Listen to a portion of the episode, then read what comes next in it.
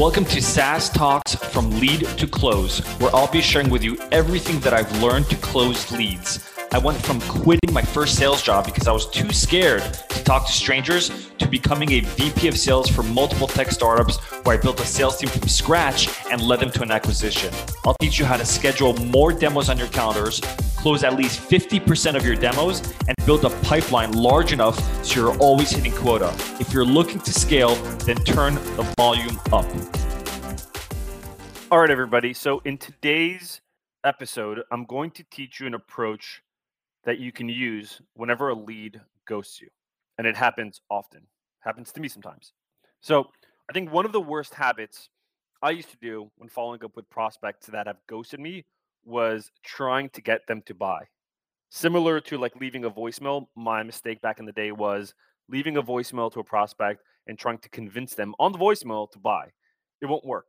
And when you're doing this as far as like following up with a prospect, if your intent is to get them to buy, especially after they've ghosted you, it could mm-hmm. lead to this like intense salesy commission breath harassment type of feel, and it doesn't go anywhere. So here's the shift.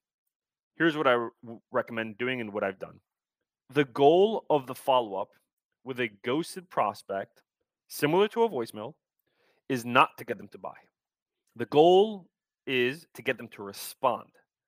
What you're trying to do really is you want to know hey, is the prospect that ghosted me still alive? You're trying to bring them back from the dead. You just want to get signs of life, not signs of purchases. So here's how to do it.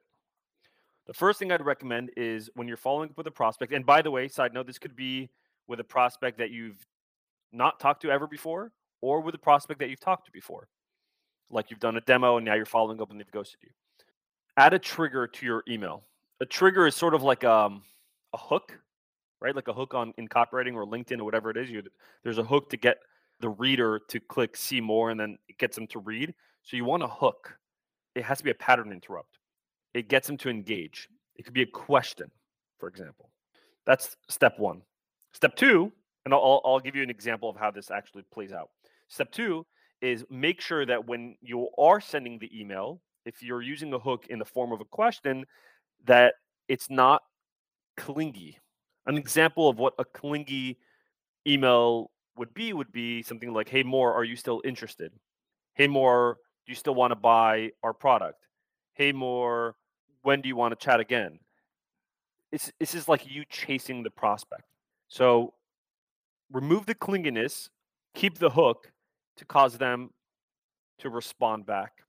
Here's how here's what I've done. And you can find your sort of approach. And I'll give you the framework first. First name, so whatever the prospect's first name is, have you decided to hold off on, in parentheses, problem?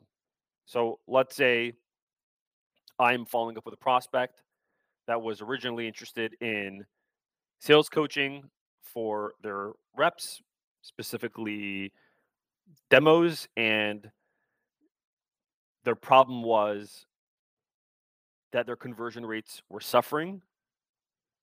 So I would say something like, Hey, Michael, or Hey, prospect, have you decided to hold off on improving conversion rates for your sales team?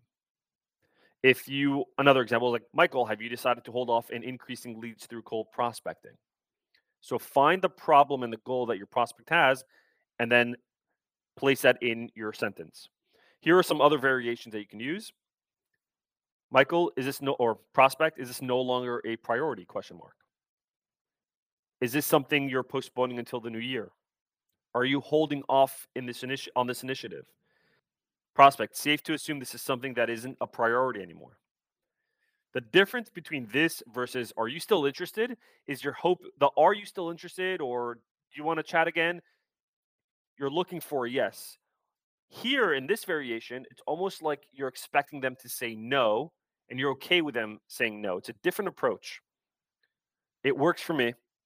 It worked for the AEs that I coached when I was a VP of sales, and it worked for the AEs right now that are part of my university. Go ahead and try it on a prospect that has ghosted you.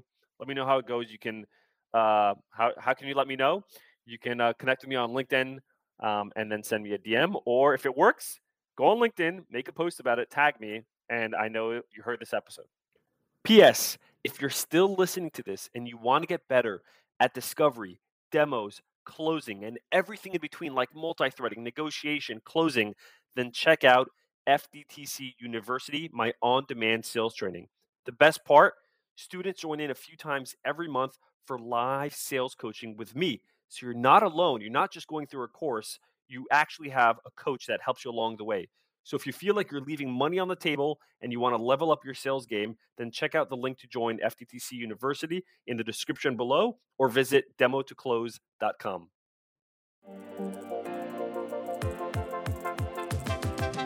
Thanks for listening to today's episode. If you found this relevant or practical at all, then please share this episode.